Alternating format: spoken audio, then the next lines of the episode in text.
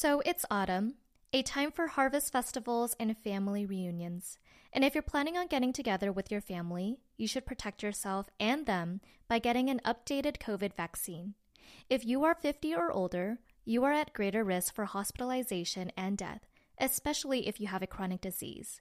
So get an updated vaccine now. Need more information? Talk to a doctor. Find updated COVID vaccines at vaccines.gov. We can do this. Paid for by the U.S. Department of Health and Human Services. Hey guys, welcome to the Asian Hustle Network podcast. My name is Brian. And my name is Maggie. And we interview Asian entrepreneurs around the world to amplify their voices and empower Asians to pursue their dreams and goals. We believe that each person has a message and a unique story from their entrepreneurial journey that they can share with all of us.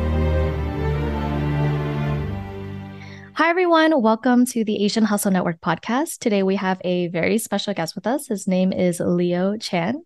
Leo, he was sought after by major companies, and with over 20 years of experience in the world of innovation and creativity, Leo has inspired and coached innovators with his magical ability to unleash innovative ideas and practices that guide leaders to stay ahead of the competition.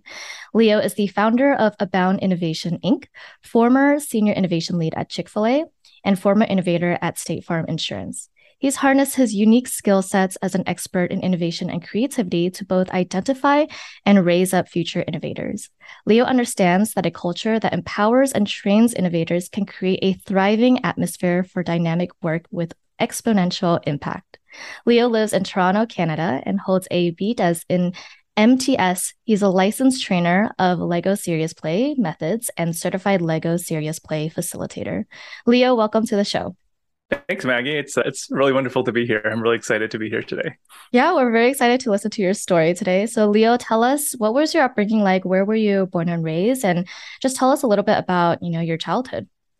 Yeah, so I was actually born in California, but I my family moved me to Canada when I was one. So I grew up actually in a is it interesting so i'm a I'm, I'm chinese i grew up in a very caucasian kind of city so i grew up as a minority and then toronto if you don't know Toronto, it's a very diverse city, but there's a lot of Asians here, so I became majority. So it's this is kind of interesting in my story, like sort of being minority and majority and the minority and all this kind of stuff. It's been interesting. I grew up watching like Star Trek, so I've always been curious about the future and like loving technology and just thinking it's a really interesting thing. And so I've always had this I don't know. I think Star Trek is actually very inspirational because they've created ideas and possibilities that like we we didn't consider, and I think that honestly that has a lot to do with where I'm, I am today about being in a in a in a in a role uh, that's around creating the future. So I think Star Trek for uh, getting me to where I am today.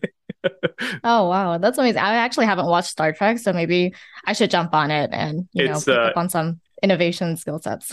It is the the intro actually for Star Trek I think is quite inspirational because it's like about going boldly into the future where no one's gone before and like exploring new worlds and possibilities. I mean that's exactly what innovation is all about. So right, absolutely. watch a Star Trek. Go watch a Star Trek. yeah, I definitely will.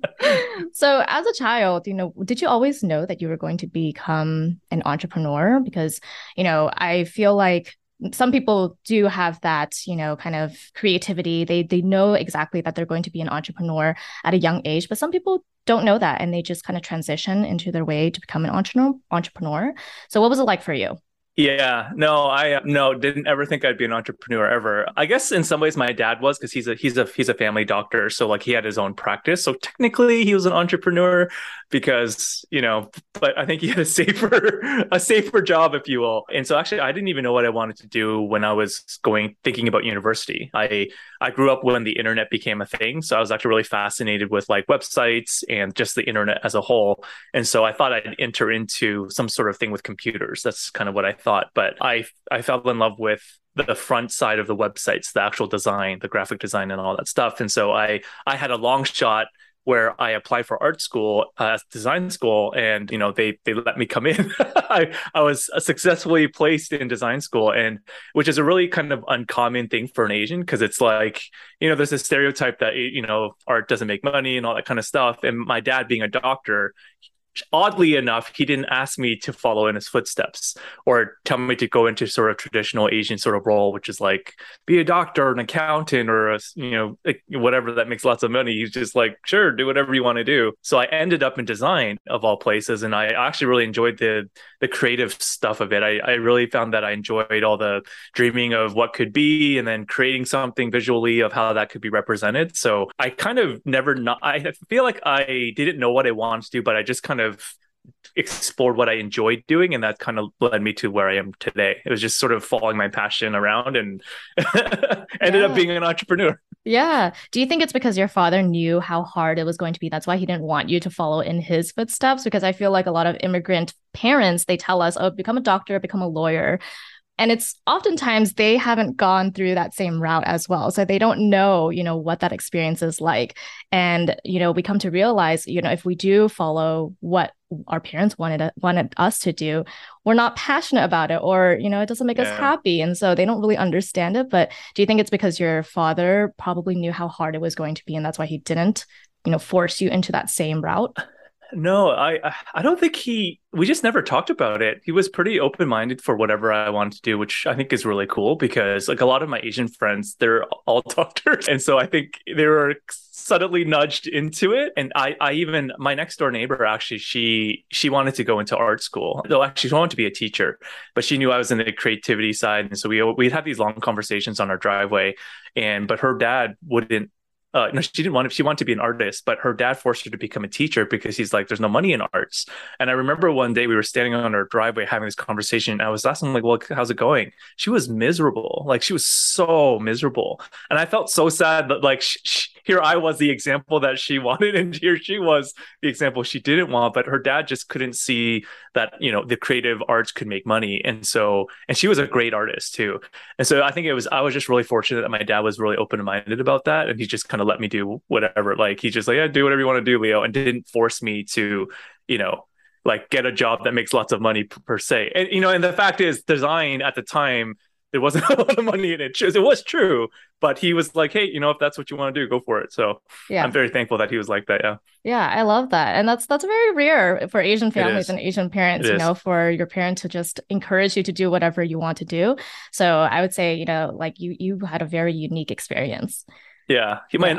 honestly, he has no idea what I do today. He's just like, I like, I, I look at your stuff online. Like, I don't know. I'm like, it's okay.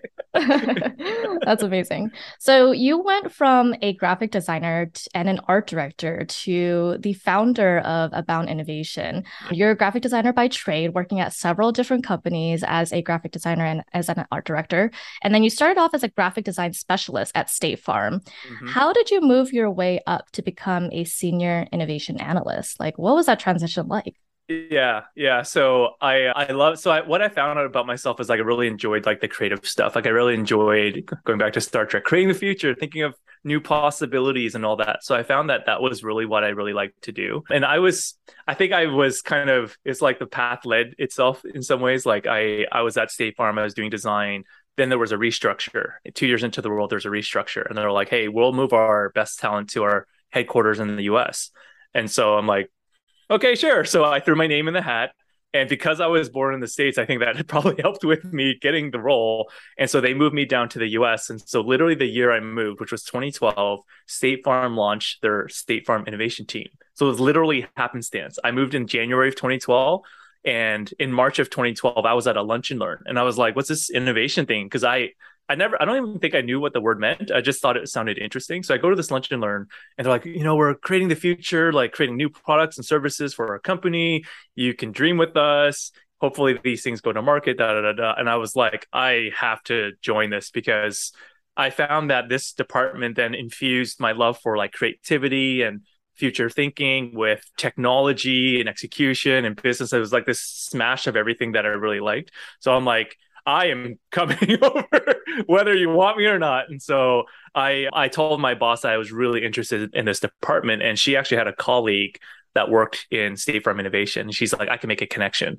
And so what I did was I used my design background and I'm like, I can design stuff for you guys. Like, so all your, when you're going to prototype, when you want visualizations of your ideas, how are people going to understand what that is? I'm like, I can, let me help be the designer for you, like absolutely free. And they're like, great. So I got my foot in the door by doing, using my design background and so anyway, so I used my design background. They got to know me. But then what was really interesting was when it came to interview, the the there was this book there's a book and i would recommend anybody read this it's called the innovators dna and it talks about the five characteristics of innovators so they did all this research on like top innovators around the world and they found that there were these certain characteristics of them that were true and so as I read the book, I literally thought I was reading about myself. I'm like, I do this. Yeah, I'm like, that's me. Like, you know. And so when it went into my interview, I was like, you know, you could try to hire someone and teach them these skills, or you can hire me right now and I'm already doing them. I'm like, it's up to you but I'm like, I don't have to become something that you want. I'm like, as a designer, I already think like this.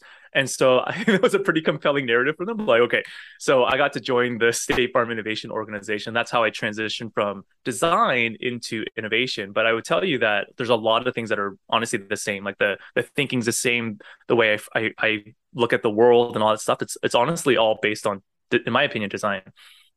Wow. I mean, that's amazing. I mean, it's it's it's crazy to think that you made that transition. It's like I can't even imagine like what went into that, like because it was so new for State Farm. Yeah. I'm sure it was like it was completely new. You pretty much built the foundation for the innovation department at State Farm. What were some of the things that you did at State Farm to, you know, help come up with these creative ideas and innovation? Yeah. Yeah. So I so we were tasked with coming up with new product ideas and services. So I also whittled my way onto another team at State Farm. So I I was like, I let me just get my foot in the door, and then I'm going to try to strategically position myself to get onto the team I really want to be on.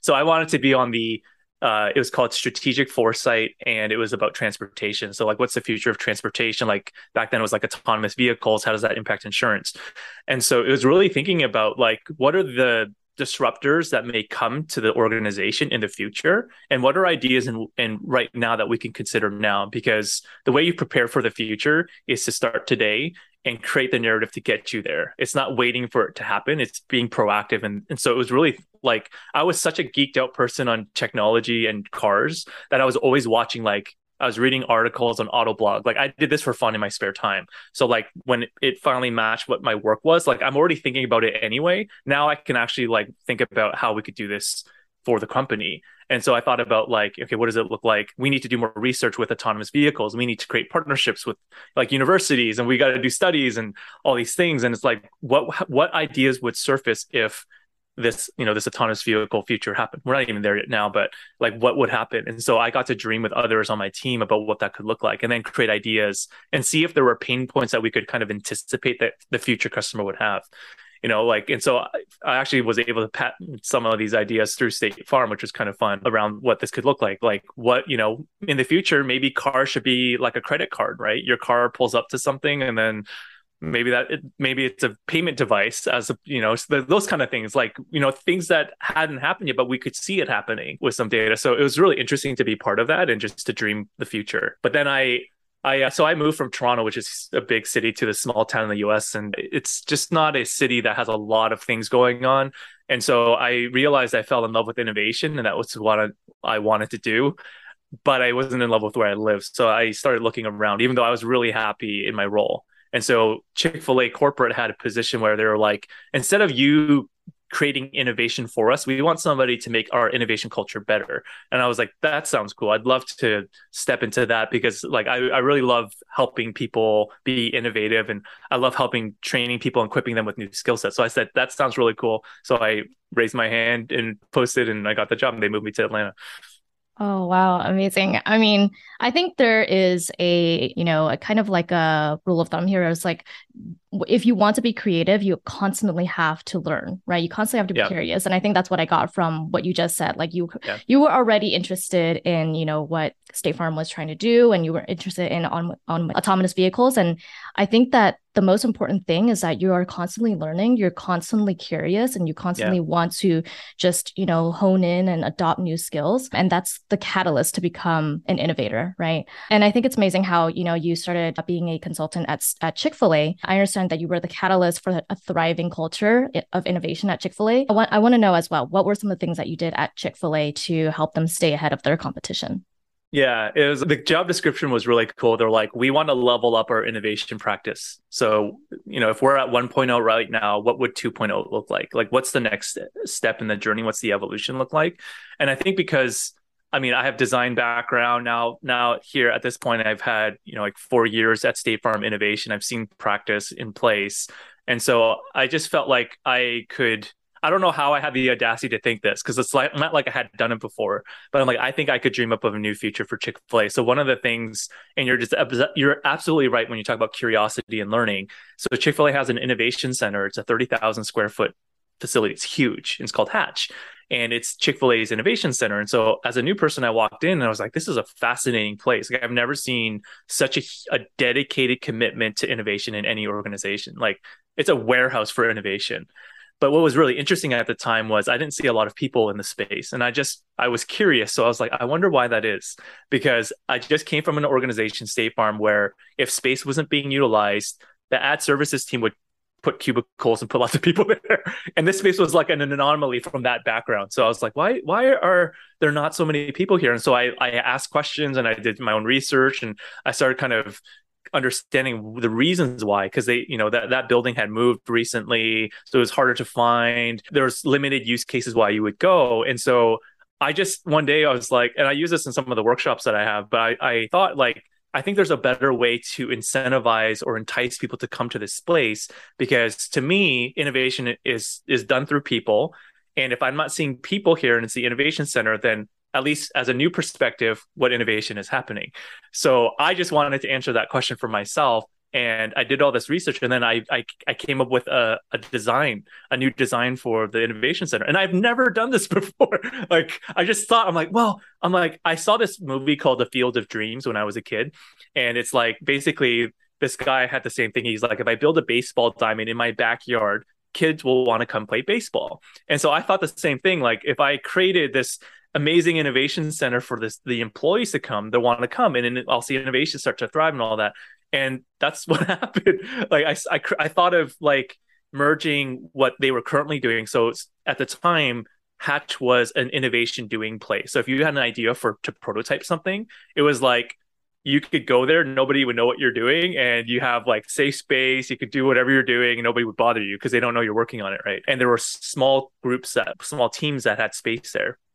But other than that you wouldn't have a reason to go and so I'm like, well, what if you could learn about innovation at the space and then do it? So you could learn it and then do it literally and literally move through the different steps in innovation in in like and learn as you go along and then do it. So it's like a hybrid learning, training, doing kind of spot. And because I was a designer, I'm like, I'm like, I need more mood lighting here, like more colorful lights, and we need more textures. We need more like graphic design. We need all these fun, playful elements to make it really interesting because it was more warehouse looking, like it was white and gray palettes. And I'm like, as a creative person, I'm like white and gray just doesn't really stoke the creative fires in me. And so how do we introduce like lighting and colors and textures and all these other elements to make it really a, a creative place where people really enjoy coming? So I this was out of curiosity. I'm like, that's what came out of it. And so that was one thing to do it. And I, I started using Hatch as kind of like, if you want to do innovation, learn about innovation, you come here. So then I started holding events like once a month i started holding events and then became up to three times a month i'm holding events. So if you wanted to learn anything about innovation you'd see me there and i'd be talking about it. I, would have talks i'd have you do exercises i'd have speakers i'd have all sorts of things for you to learn because i thought in order for a culture to be innovative you have to learn how to be innovative. And i think we we think innovation is like this thing that it's just magical thing that nobody can learn. Like we all want it but we can't get it. And i'm like no there's literal it's not magic. It's it's a it's a buildable skill set. And i'm like i know i've learned how to do it. I mean so i can teach people what i've learned how to do. And so that's that was kind of my approach. I just kind of taught people everything i knew yeah. Oh, wow. I, I think you had a lot of great points there because I feel like a lot of people, they put themselves into different buckets. Like, am I a creative person or am yeah. I not? Right. Yeah. And it's easy to think that you are not a creative person if you don't have the opportunity to go out there and learn how to be creative and learn how yeah. to be innovative. So they automatically assume, like, oh, I'm not creative or I'm not innovative. And I think it's because they just don't get the opportunity to go out there and learn how to be creative. Yeah. And I think that's that's one of the things that I wanted to ask you is, you know, what is your perspective on that? Do you believe that everyone can be creative and that people who may not find themselves to be creative be able to develop that skill set later on if they invest in learning it? Or do you believe that you know certain people are just naturally more creative than others and that could also be true but i want to know from your perspective on what that might be yeah i i believe that anybody can be an innovator. I think there are people that have sort of like you said like predisposed dispositions towards it. Like honestly like being a learner and being curious is one of those things but anybody can learn the skill set if you have a desire for it. And honestly it's just like learning anything just like reading as we learned everybody learned how to read as when we were kids right? So we all learn we can learn to be innovative. And i do believe that we're all creative. I just think we we tend to use that word only for we tend to reserve for the arts like the music the writers the designers the filmmakers all those types of people but i'm like if you cook I think it's highly creative. You know, my wife, I don't know if she would call herself creative, but like when she's in the kitchen, she's like trying out spices and smelling things and you know, it's innovation. Like it's it's creating a new thing, right? And so we we actually do it more often than we think. We just we we tend to label the word innovation to these really big things like flying, you know, Elon Musk and flying us to Mars. Like yes, is that innovation? Sure, it is, but it doesn't have to be these really grandiose, large things. I think it happens in our everyday. Like I'm sure if you if you can think differently about something, if you've changed the way you've done something, to me that's innovation, that's creativity. So it's more it's more present in our daily living than we realize. And I think a lot more people are innovators and they just don't realize it. Can they hone the skill set? Absolutely. But I think they're already doing it. They just don't realize it. Yeah, absolutely. Yeah, I, I think you brought up a really important topic that I, every industry or everything that you do requires innovation, requires creativity. Yeah. And it's not something that we think about often because we, it, you're right. Like when you think of creativity or you think of, oh, I'm a creative, you think, oh, I'm in, I'm, I'm in the arts or I'm a musician, I'm an artist. But honestly, as I've, if you're an entrepreneur or even even if you're a professional yep. working a nine to five, that also requires creativity and that also requires innovation. So everything requires innovation, but it's not something we think about that often. Okay, yeah. so I do want to talk about Abound Innovation. Tell us how you decided to start Abound Innovation and what when you decided to start it. Were you still at Chick-fil-A or was it after? Tell us what that process was like. Yeah, so I've actually always wanted to be an entrepreneur. Like it was, I, so I was a person that always could see new things. Like I, I, would always dream up of new ideas. Like I'd be walking around the grocery store. I'm like, you know what's really dumb? I'm like, why is it so hard to find stuff? Like this was like 20, 30 years ago before they have like the GPS inside grocery stores. I'm like, wouldn't it be cool if there was like an in-store GPS where it'd be like, I want cilantro, like, and then it just tells you where to go. I'm like, that makes so much sense. So I've always had ideas like this, but then I never did anything with it. So I, I, what I realized about myself was I was afraid of the financial risk of entrepreneurship, but I had the heart of an entrepreneur.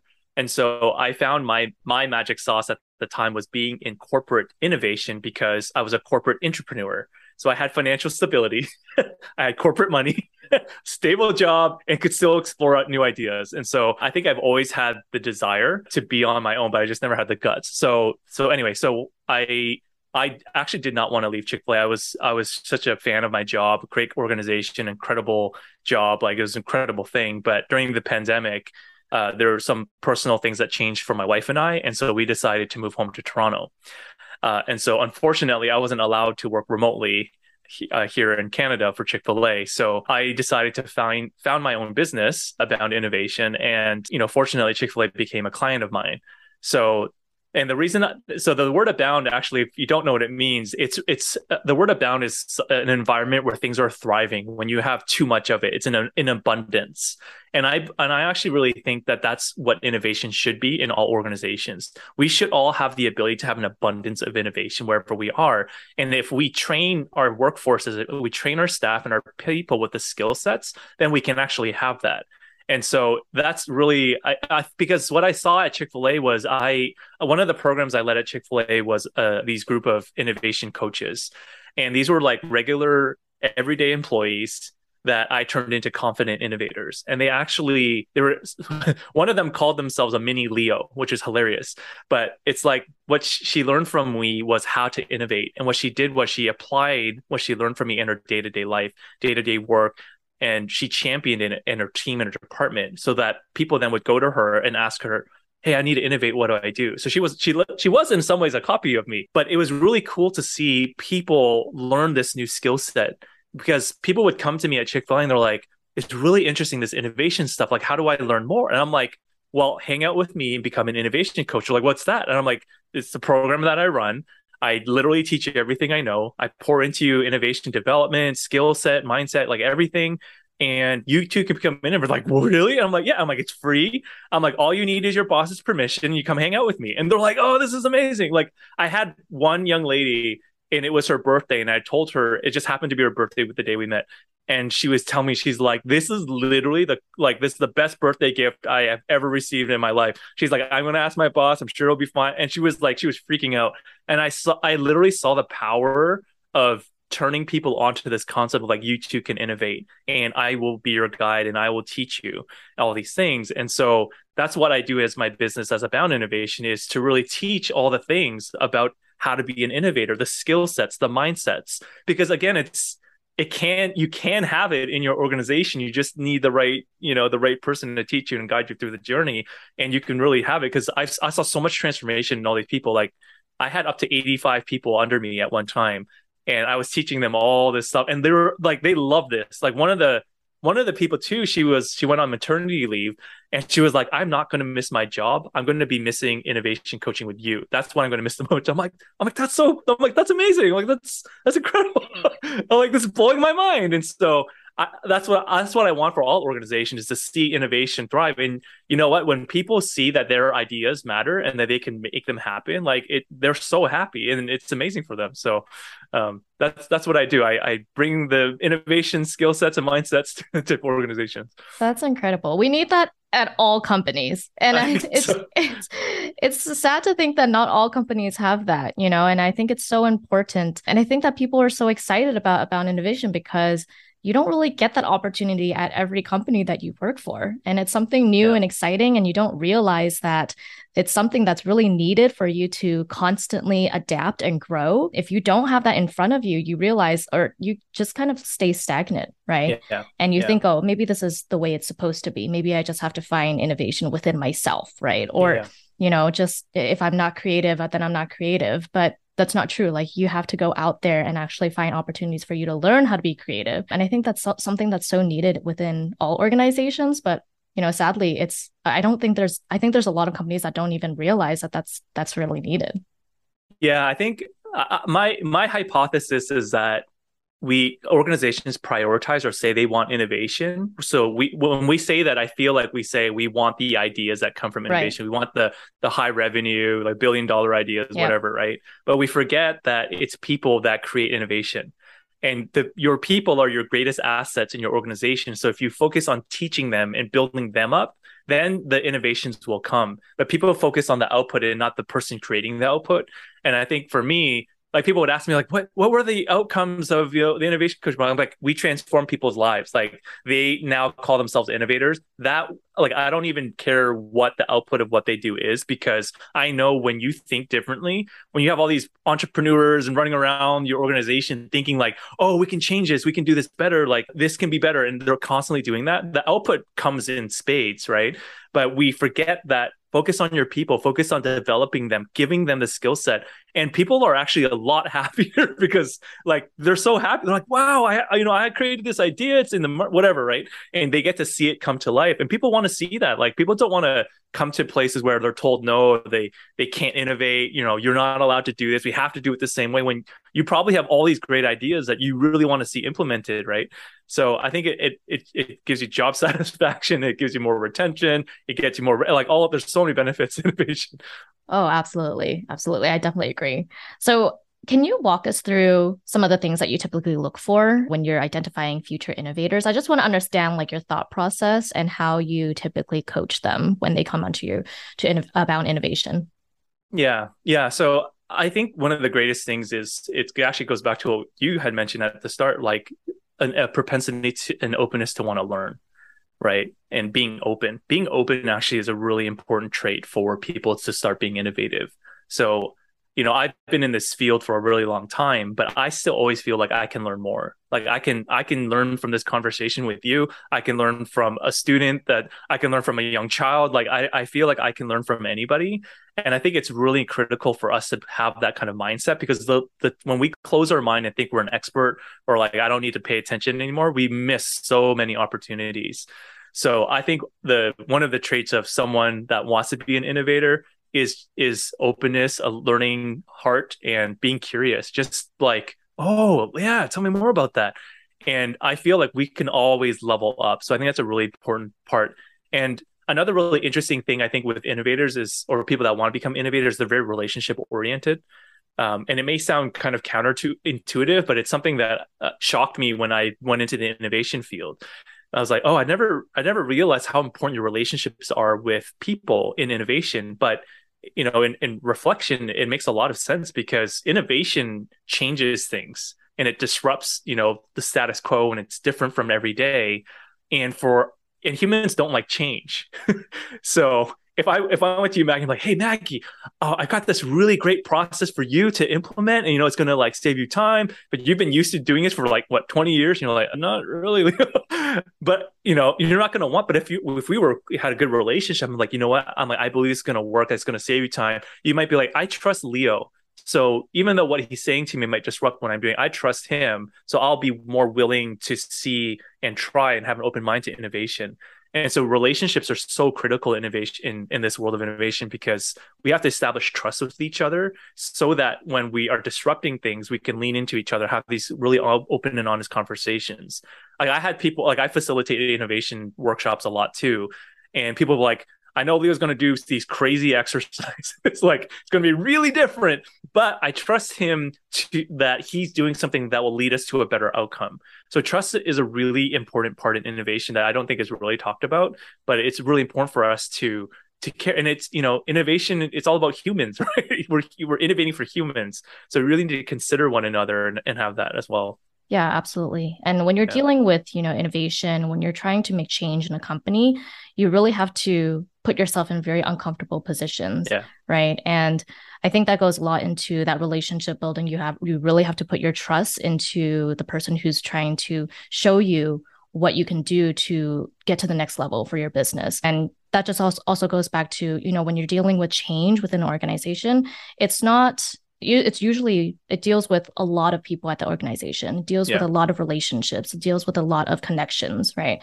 And you really have to put a lot of trust in other people and yourself as well when you're going through so many changes. And you mentioned you know when companies are kind of when they're when they're not really when they're reluctant to change do you think that is the one biggest thing that keeps a company from building a thriving culture of innovation? In your perspective what is that one biggest thing that keeps a company from doing that yeah, I, I think I think one of the biggest, the hardest roadblocks for organization is that they think innovation is a is like an add-on. It's like something that you can do when you have spare time or you have margin or you have extra budget. It's like this bonus thing that you sh- you should you can only do if you have time. And and businesses are too busy currently putting out fires and all this type of thing. So I don't have time to innovate right now. And I think it's also because innovation is the big I, right? We have to send people to Mars, right? We have to, you know, create abilities to breathe underwater for the rest, you know, really big eyes. Whereas innovation needs to happen in our everyday. And innovation, when it happens in the everyday, actually creates more margin for you. So all those big fires don't become fires anymore. You can focus on it. So so companies need to actually make an intentional choice to prioritize that we need to innovate right now. We need to innovate the day-to-day minutia so that we can get ourselves more margin, that we can think more creatively and we can think about you know the bigger eye innovation. Because the thing is, other companies that are smaller, that are newer, that are more nimble will be able to innovate faster than you can and disrupt your your industry and your marketplace. And and we don't realize that. Like we're like, oh, I'm big company so and so. I've been around for 50 years. Well, guess what? There's competitors that have new tech that have smaller teams that can have less drag, organizational drag that can make faster changes. And it's scary because now we're a global, we're really a global economy where companies from any parts of the globe can disrupt what you're doing. When I was at State Farm, there was this really tiny so state farm in the us is one of the largest not auto insurers so like pretty much you have like a one in two chance of hitting a State Farm insured if you're an insured. And there was this really small startup at the time called Metromile There were these like two guys in a garage that found a technology plat, the creative technology platform, but they developed usage based insurance. So this was like, you know, if you drive five miles, we insure you for five miles, right? And it makes sense, right? State Farm at the time when I was there, they were like they weren't really interested in thinking about you know that type of space because they're the largest national auto insurer, right? But these this company was started making waves. Like they were they they got into more and more states. Like I became a Metromile insurance customer myself because I'm like this is a disruptive model, and actually I'm saving a my insurance was like four hundred dollars a year. It was insane. It was so low, and uh, so like I I pivoted I work for State Farm over to them, and then eventually they're like, oh crap, this is like a pretty competitive. And there were two guys that had no insurance background that created this incredible startup.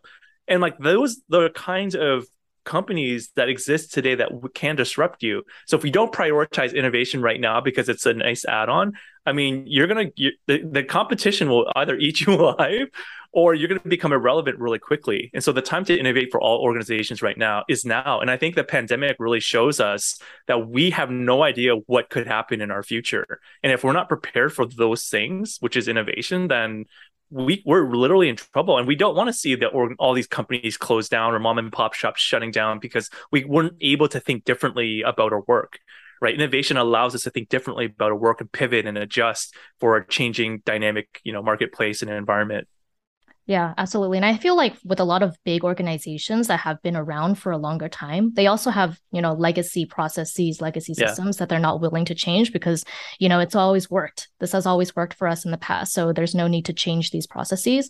But, you know, you're right. These startups, these small startups, even like two people teams, like they are coming up with the cre- most creative ideas and, you know, being super innovative because they have the ability to do so. You know, they're just yeah. going into the market with brand new ideas, something that no one has ever done before. But, you know, sadly, that's how they beat out a lot of these larger corporations, yeah. right? Yeah. Yeah. Yeah. There's some really scary stats like Fortune 500 companies back in the day, they used to uh-huh. live for like 70 years, but now they have a lifespan of less than 20 which which is crazy, right? If you think of like all the big companies today, lifespan of 20 years like that's that's insane right? Or there's all these statistics now that you see all these large companies just being kicked out. Like you know we all know the blockbuster and netflix example right? Blockbuster actually had the opportunity to buy netflix. Like netflix actually went to them and blockbuster was like oh you're a cute little niche market little thing and you're not making any money so it's like you know go away what happened? What's Blockbuster, right? And people don't look. That's what happens. And so, I mean, that's a really large story, but Blockbusters was huge. It was like in I think eighty countries around the world. They had like seven thousand stores, and this little little Netflix. that's what happens. Yeah, absolutely. And you just have to see, you know, you have you really have to see where the times are going. You know, with technology yeah. at the time, you know, Blockbuster was really big, but yeah. I think they missed such a big opportunity because they weren't able to, you know, kind of predict and and just you know see into the future and to, to, actually realize that you know technology is getting really big and maybe netflix is going to become a really really successful thing yeah. but yeah okay so i do want to shift the topic a little bit and talk a little bit about you as an innovator yourself and someone who coaches innovators do you ever run into creative roadblocks and if so how do you overcome them yeah. So yeah, all the time. Yeah. I think it's really important to never feel like I think this goes back to the learning conversation and just being inspired like I, I think it's natural for us to hit walls. I you know when I was a designer, I hit walls all the time. Actually, I still use design now in my in my practice, but it, it's just part of it. Like we're we're not always going to have the million dollar ideas or the things that are really going to move the needle forward. So I think it's some of it is just giving us permission to be like this is just naturally part of the process. Like we do hit creative blocks, we do hit creative walls, but I think what happens for most people is that they don't know they can do anything about it. So if I'm feeling like creatively burnout or like let's say my ideas don't feel as creative as before, I have to look at like what am I doing? Am I is my schedule too busy? Uh, do I have too many meetings? When's the last time I went for a walk or went out to play or just have fun and just do something kind of enjoyable that that kind of helps give me a creative reset. So I find when I I have hit those types of things, I need to I actually intentionally will go do other things. Like I'll go play a video game. I'll I'll watch a I don't know I'll go for a walk outside. I'll go to a place that I find inspiring, like I'll sit by the water and the lake, or I'll listen to music that I think is interesting, or I'll do something to kind of feed my brain with new inspiration. Because often we think like if you just keep banging your head against the wall, or like it'll eventually come. Like I, I mean, you can try that, but it's pretty frustrating. So doing something else actually is good. And we often, you know, you you have that you have heard that saying like the best ideas come when you're going for a walk or in the shower. It's because we've given our mind space to think. And so going and literally doing anything else actually gives us room to think differently. Or like, you know, back when the day when we used to drive to work, that commute actually gives us our brain space to wander around and think about different things. So if you find yourself in a creative block, go do something that you might find invigorating for your creativity. If you find yourself like, if you really like a certain type of music, then go listen to some music or playing a video game is helpful. Go play some video, watch a movie, like watch Star Trek, like do something that will help nurture your creativity and nurture yourself. That will actually really help a lot. Yeah, absolutely. And that's exactly why balance is so important. And, yeah. you know, people are always constantly telling us that we need to find time to watch out for our health as well, because I think the hustle culture, you know, it can become very, you know, toxic when yeah. we're constantly being told we have to like work harder, work faster, but that doesn't give us time to really reflect and see how we can improve ourselves and our business, right? Yeah, ideas actually really they actually need time to form in your brain. So if your brain is full, like over capacity and full, ideas will just be like, I wanted to visit Leo today, but he's too busy, so I'm gonna go over to Maggie. Let's see if Maggie's free. Like, oh, Maggie's free. I'm gonna go somewhere else. So we actually need the ability to have margin for ideas to come sit with us and visit us, so that we can then like write them down or actually do something with it. If we don't, they're I mean, they're not going to come see us. right, right, absolutely. So, Leo, what has been one thing that you learned about yourself since you know you started this journey in innovation and just being and you know creative and starting about innovation? If you could, you know, hone in on one thing that you learned about yourself, what would that be? Hmm. I think uh, something I've learned about myself is how much I enjoy like giving this to others, like like helping other people find this in themselves. Because I, I, I think I'm I, I feel very blessed to have been able to work in areas that you know I've been in creative places. I've been a designer. I've been in innovation in organizations. Like I feel very fortunate to have had this opportunity. I don't feel like everybody gets that, and so I think I, I feel like innovation is honestly a gift to people because they they finally in some ways are able to connect a huge part of themselves that may not be fully utilized into something that they can use every day because I get to do this every single day. I get to think differently about things and teach others. And so I, I, think I really realize this real passion in my heart to to train people and and empower them there was a there's one young lady I met which I've, I I was really impressed with how she described that. She was like she's like this is me. She drew a Venn diagram of herself like her skill sets and she had a Venn diagram of herself at work. And she's like for my entire life it's always been separated. And she's like I was always just hoping that like some points would like just bump and connect with each other like this.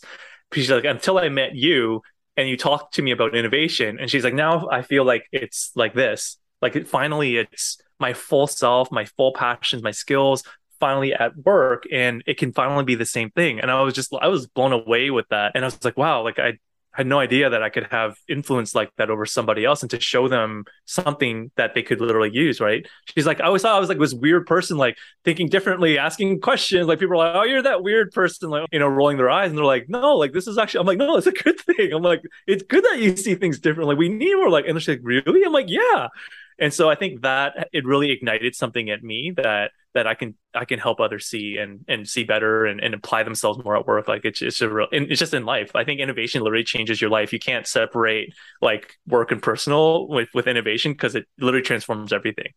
Yeah absolutely. And uh, Leo, you're literally changing lives. And I think you're, you know, you're the guy who turns on the light bulb for everyone's, you know, minds and thoughts and everything like that. And I think that's such an invigorating, you know, experience to go through because a lot of us, we don't, sometimes we never get to that that level yeah. right sometimes we just think like oh maybe this is just how things are maybe i'm just that person who is never creative but you're that person who really turns on that light bulb for other people so that's amazing thank you for all that you do Oh, no, it's a pleasure.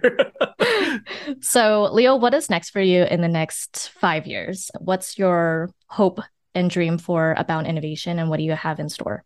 Yeah. Oh wow, five years. I one of my dreams is to become like the Brene Brown for innovation, or like the Canva for innovation. I want I I, I would love to see innovation to be something completely ubiquitous where everybody feels empowered and equipped to do innovation and it's it's thriving everywhere. Like it's abounding everywhere because that's that's kind of my dream uh, because I, I feel like it makes so much impact on people's day-to-day life that when they again they you know that Venn diagram I don't I can't describe it any better than that picture. But when people can do that like everyone is everything is better. And when we can think differently about a work it means that we're serving our customers better. We're serving everybody better. We're more fulfilled at work and all those types of things. Like that's what I'd love to see. So I hope that I can get this to a point of scale where you know there's course digital courses maybe or like these different things that you know people can subscribe to because uh, you know and, and really make innovation into our everyday to move it from that big eye to a little eye and and having everybody empowered and equipped to do it. That would be my dream. Yeah very exciting. And no doubt that you will get there. If you you do come out with an online course i will definitely be checking that out. So leo we have one last question for you and that is if you could give one advice for someone who's trying to create a safe space for innovation, mm. what would that one advice be? Yeah, that's a that's a workshop I have. I'm very passionate with this particular topic. I I always say that we actually have a lot more agency over that than we realize. So something that I realized I was doing for others was creating a safe space for them to explore innovation because innovation is a I think it's a, it's exciting, but it's terrifying because it's like I have no idea if what I'm saying is going to work. Like I literally have no idea, and so I need the the the safety or the if you can call it boldness or confidence to be able to step into that and see if it will work or not.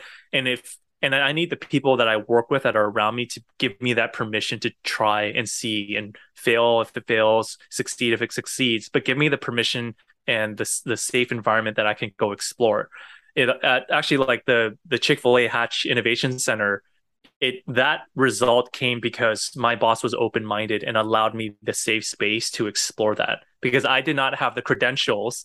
I didn't did not design an innovation center before but he gave me the permission to explore it and gave me the he gave me the budget. He gave me the green light. He told me to talk to the vp like he gave me the permission to explore that. So we as as individuals or as leaders, we can actually create this for others. And one of the ways that I like to share with people how they can do this is really just actively listening and paying attention to when people are sharing something with us. So, like Maggie, let's say you have this really, you're really excited about something. You're like, oh, Leo, I want to talk to you about this great idea. And I'm like, okay. And if I was like giving you a frowny face or like looking around while you're talking to me or like, you know, keep checking my watch, you'd be like, what, you would feel defeated and discouraged and like and you'd probably be like i don't want to talk to leo ever again right? And like i need to lay aside any agenda that i have pay attention to you and lean into what you're saying. And, and it doesn't mean that i'm going to say yes to everything that you're saying but giving you permission to explore that. And and one of the ways you can do that is just by listening to how people are, are saying things. So i discovered this about myself. Like sometimes i'm about to share something and i shoot myself down as i'm saying it. So i might be like hey maggie i have a great idea. And you're like oh wait no nah, you know, never mind. And i'll like make a face. And in that moment you could be like hey leo I can see that you have an idea and you're like, why don't you tell me more about that? Like, explore that with me. And I'd be like, oh, okay. And then now you've just engaged me because I don't feel safe in my own space. You've engaged me to feel safe with you. And I'm like, okay, Maggie, well, you know, I'm thinking about this. Right. And so it's really, if we really listen to people's language and their, and observe their eyes and their, their tone of voice and all those types of things, we can actually uh, we have we actually are getting cues from them and we can create safety by listening probing more leaning in like tell me what you have you know like smiling you know like encouraging it out of them versus just letting it go. And when often we can miss those moments where maybe you know i had a really great idea but then i shut myself down or whatever and then it's gone. And again then that idea goes to somebody else right? And so we can really literally create this for people by by being intentional about that Yeah, that's really, really good advice. And I think, you know, when you're giving an idea, when you have an idea that comes up and you want to share it with someone, you're being v- very vulnerable at that oh, moment, yeah. right? Because maybe it's yeah. a good idea to you, but maybe it's not a good idea to someone else. And so yep. when you're sharing it with someone, you run the risk of someone saying, Oh, I don't think that's a good idea. But, you know, if you're able to be more accom- if that other person is like, Oh, like, I want to hear more about it, maybe it's not the best idea, but that idea can develop into something greater, right? Something yeah. that you both can agree on. So I think that's really, really good advice. So thank you so much for sharing that. Yeah, absolutely. Absolutely. So, Leo, where can our listeners find out more about you and about Innovation Inc. online?